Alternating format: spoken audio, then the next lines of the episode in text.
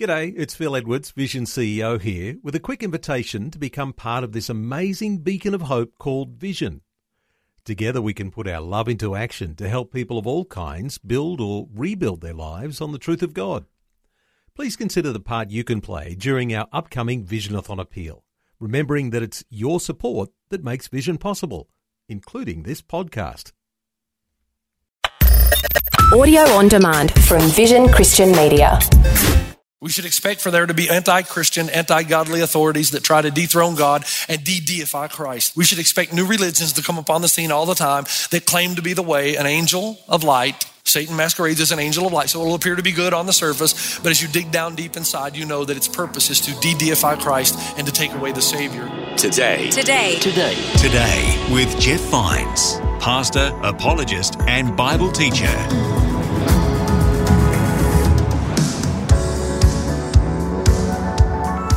Hello, my name is Bill. Welcome to Today with Jeff Vines. We're continuing with Pastor Jeff in a series on Revelation. So far, we've looked at grace and judgment, the spiritual battle in our world today. And in this episode, Pastor Jeff wraps up his message about the end of history and being either extremely close to God or extremely far from Him. Here's Pastor Jeff with the rest of this message.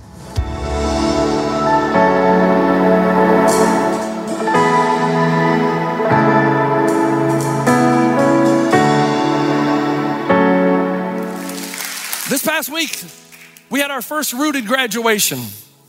We had a huge group in this place. I mean, Rooted is our course that people go through that just is just life-changing. You begin to understand who God is, what prayer is, how to do a devotional life. It is an amazing, and we took our first graduates through it. And I want to say to them, or say to you what I said to them. And I want you to, can you give me some grace here? Look, can I say, and I know I got issues. I know we all do. I got that.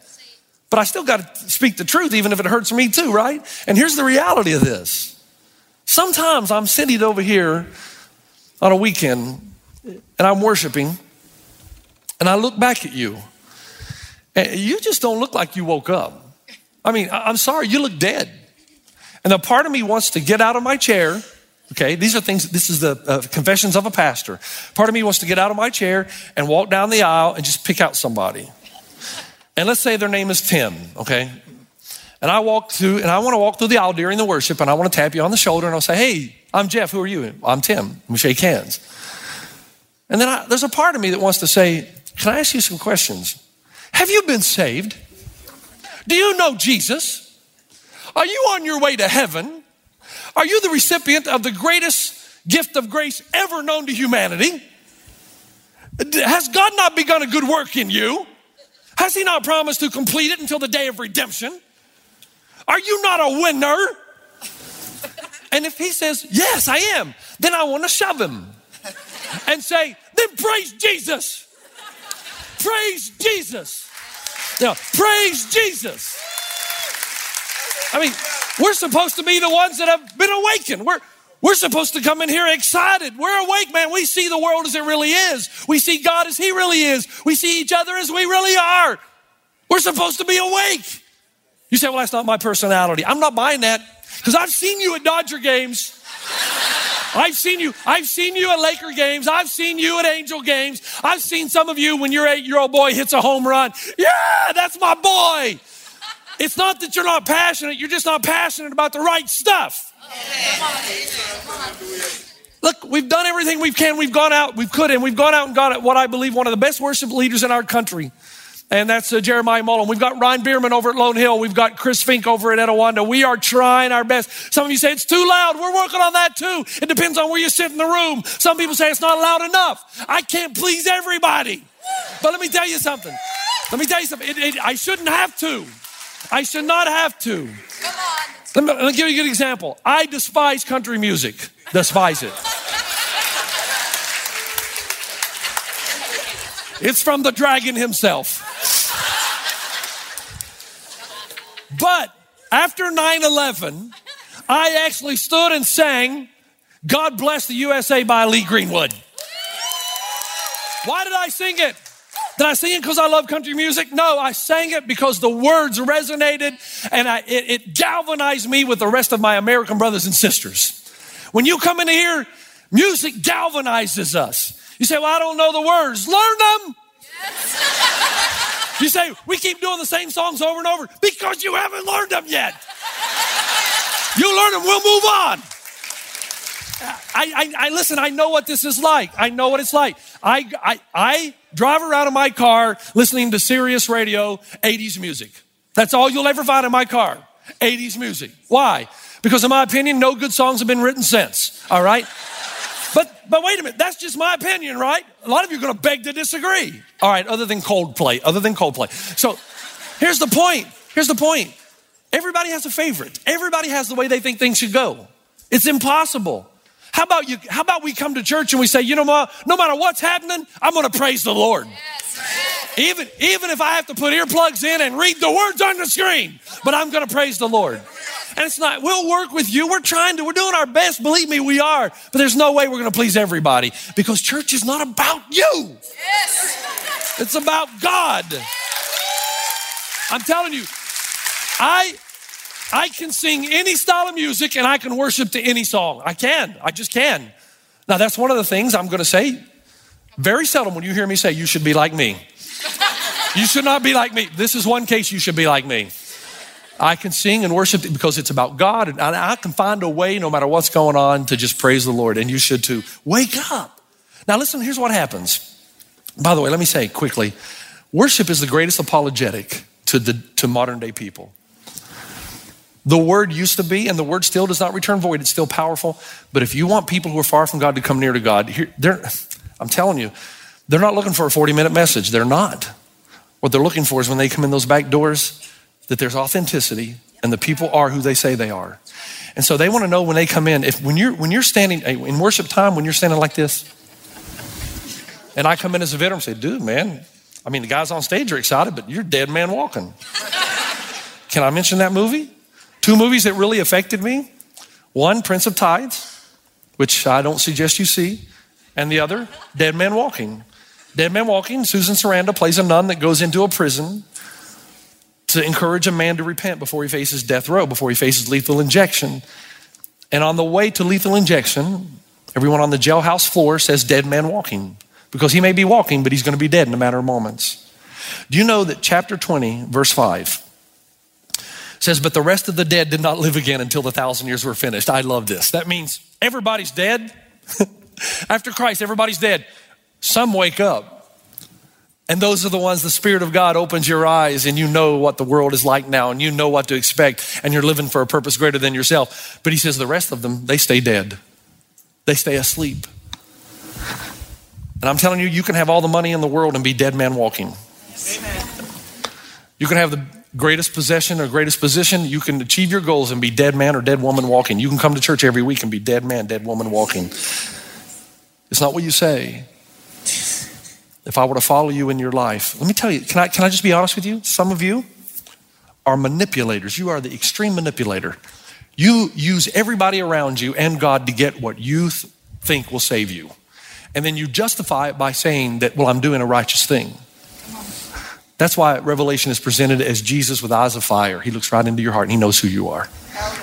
You can be dead man walking and have the greatest deeds or even intentions, but it's about waking up and having life change, not being sucked into the vortex of this world, not drifting along without intentionally, not buying into a world system that's doomed for failure and end, and not being defensive when people call you out. Yes.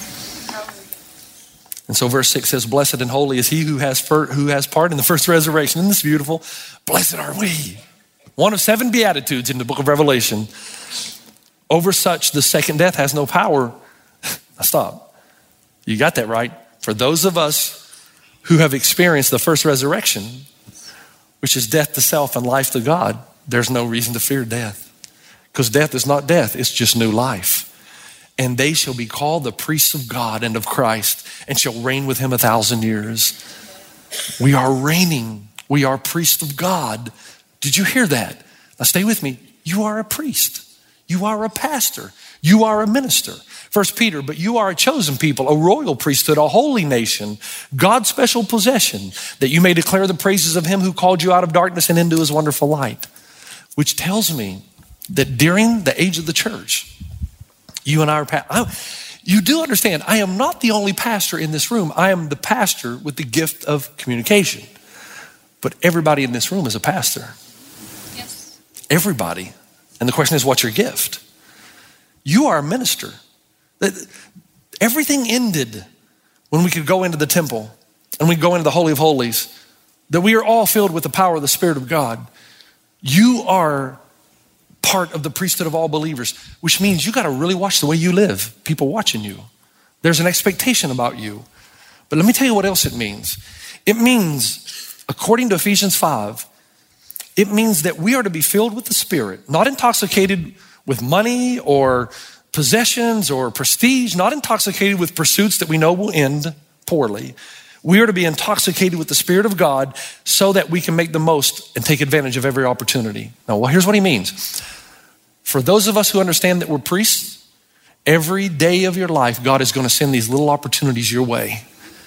And if you're walking in the Spirit and you know that you're a pastor, a minister, a priest, then when those opportunities come, you make the most of them. You don't let them pass by, and you don't call the church.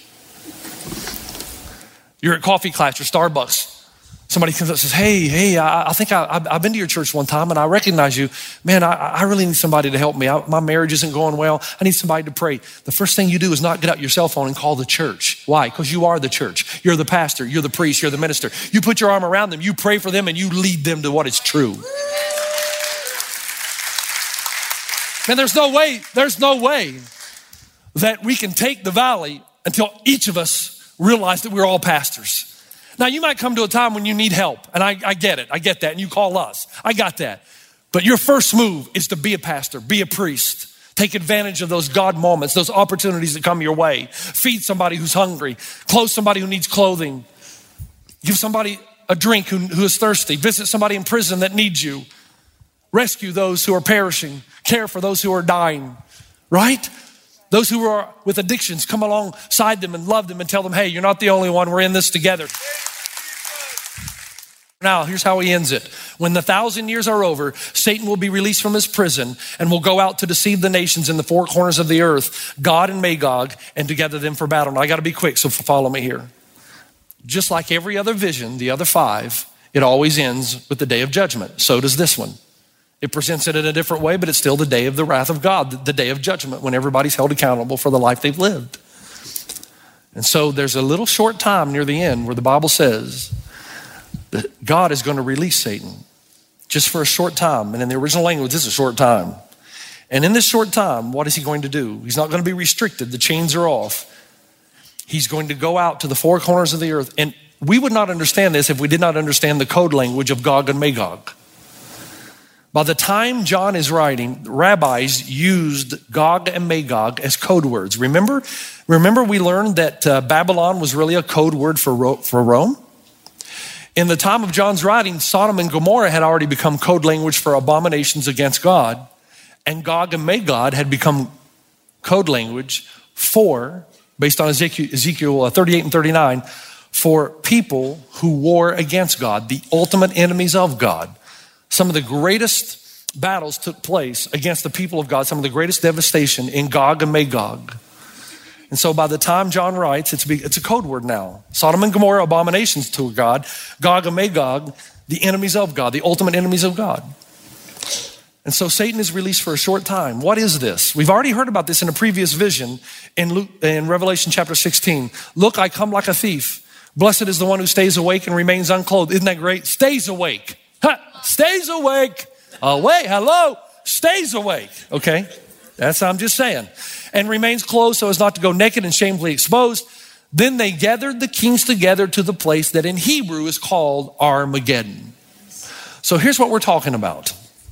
Gog and Magog is another way of talking about the enemies of God, and then Armageddon. Notice the Bible says in the Hebrew Armageddon. In the Hebrew. Because there's no such place as Armageddon. But the Hebrew word for mountain is the word har. And the Hebrew Megiddo is a representation of all the Old Testament battles that were fought against the people of God. So this is not a literal place. It's apocalyptic literature. There's a symbol. There's a code. What's the code? It's man's final effort, as in the Tower of Babel in Genesis 11, to climb the mountain and defeat and dethrone God. You with me? Armageddon is not a physical battle between China and Russia. And what's amazing, this is where I get frustrated with commentary sometimes, because they will talk about who's going to take place or who's going to fight in the Battle of Armageddon, and it seems to always coincide with whoever America's enemies are at the time. Because we see this so much through American eyes rather than through the eyes of John.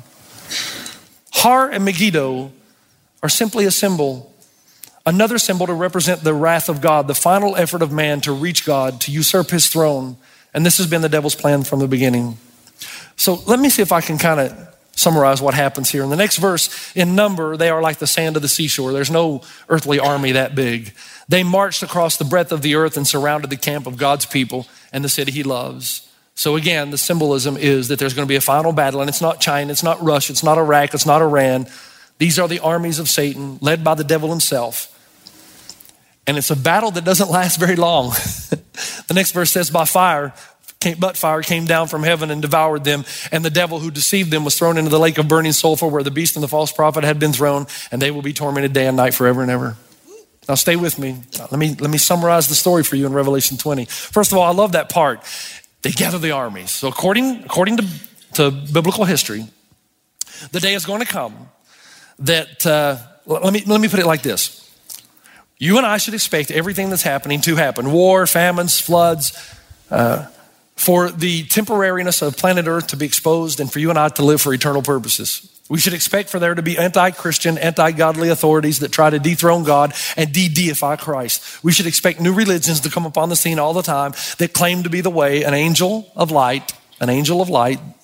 Satan masquerades as an angel of light, so it'll appear to be good on the surface, but as you dig down deep inside, you know that its purpose is to de-deify Christ and to take away the Savior, the Lamb of God who takes away the sins of the world. You should expect those things to happen. They're coming, and they will be strong. They will be alluring. They will be seductive. They will be enticing. But there will be people who stay strong, and they will live their purpose or their lives for a purpose greater than themselves. And there's coming a time at the end of the 1,000 years, at the end, where he says, this far, no further. And my understanding of scripture is this, and as I said before, you're free and welcome to disagree. This is not a test of faith. Do I think I'm right? Yeah, I do. I'd be crazy if I didn't, but I don't know everything and neither do you. We're brothers and sisters in Christ. We may disagree on Revelation, but we agree on this. There's only one name under the heavens by which we are called to be saved, and one day he's coming back and we're all going to heaven, bottom line. Okay? Now, here's the way I understand the scripture. One day God says enough is enough. The dead in Christ rise first. Those people that we've loved and lost to meet him in the air. And then we who are left behind, we go up in the air to meet them. So I'll meet my mom and dad who have passed away. And the reason he removes us from planet Earth is because the next thing that happens is the Battle of Armageddon. And the Battle of Armageddon is not a literal battle on earth. It is a spiritual battle between Jesus on the white horse and Michael the archangel. And they gather the armies of heaven against Satan and against the kings and the authorities of the earth, past, present, who have defeated or tried to debunk God and de-deify Christ. And they come together in this final spiritual warfare between the angels and the demons and the people of God and the people of Satan. And there is war in heaven. And it happens so fast because basically they all gather themselves together and then boom, it's over. It reminds me of that scene in the movie Indiana Jones. You remember the scene where the guy comes out and Indiana Jones just takes out his gun, bang, and walks away. That's what I imagine Armageddon is like, just this spiritual battle where we've been removed because we are protected. We've been removed, and all of a sudden they come out and they're firing, and Satan's blowing smoke out of his mouth and fire out of his mouth, and his horns are smoking, whatever he looks like, who knows? These are all symbols anyway. And boom, all of a sudden Jesus just goes, just deal with this. Gone. And then the new heaven and the new earth. Now, here is the point that's so important. I got to do this like in 3 minutes, so I'm going to go into rapid fire. You've probably gotten by now that I don't believe that there is a literal 1,000 years that happens, that Jesus comes back and then people stay on earth 1,000 years. You probably know that. I don't believe that for a lot of reasons. primarily because I believe that the scripture teaches simultaneous events happen at the same time. The dead in Christ rise. We meet him in the air. The battle of Armageddon takes place. The wicked go before the great white throne of judgment. The righteous go before the Bema seat of Christ. So each of us are going to go to one of two thrones. And the cool thing about this is you get to choose. Now you get to choose. Those who go before the great white throne are the people who decided that they were going to relate to God on the basis of their works. And so if that's the way you choose to relate to God, if you think you can get to heaven by being just good, then God's going to open a big book. Imagine us writing a book, a story of your life, and writing down all the deeds you've ever done and selling it in the bookstore. Would you want that? No.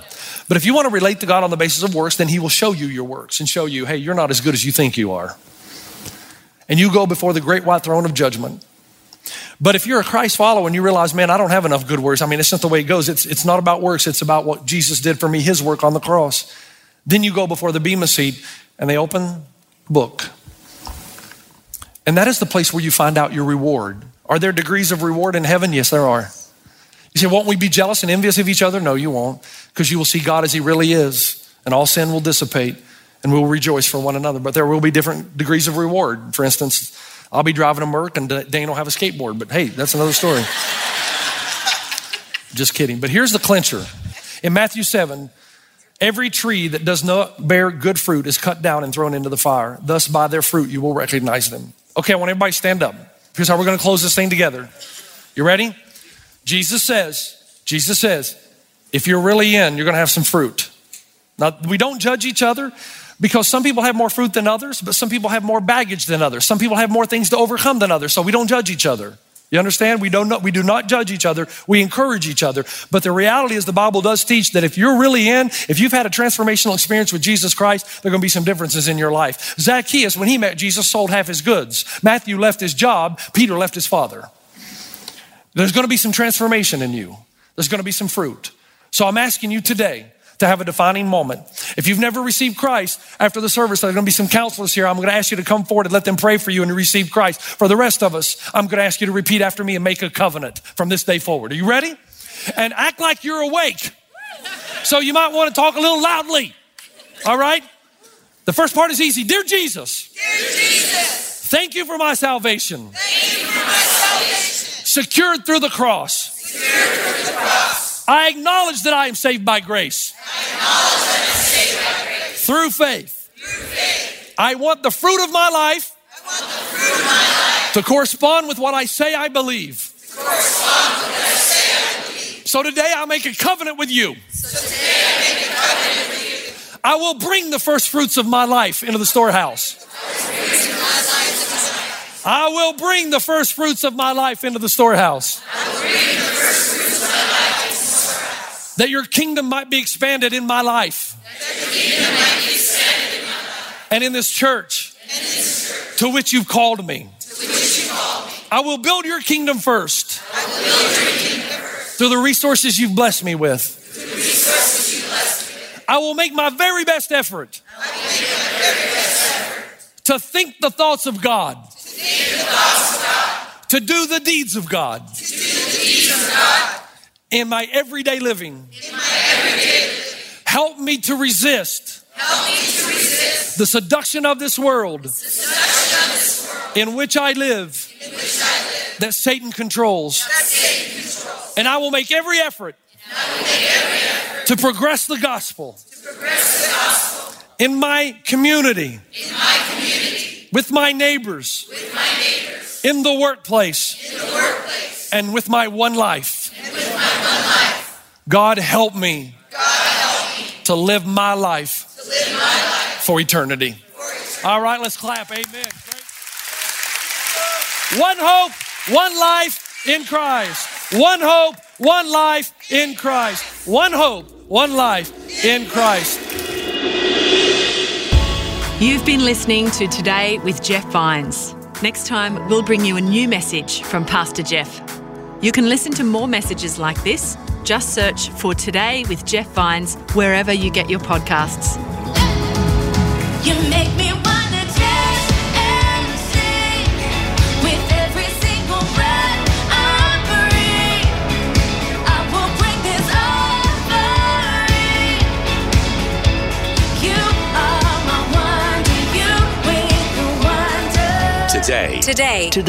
Today with Jeff Vines.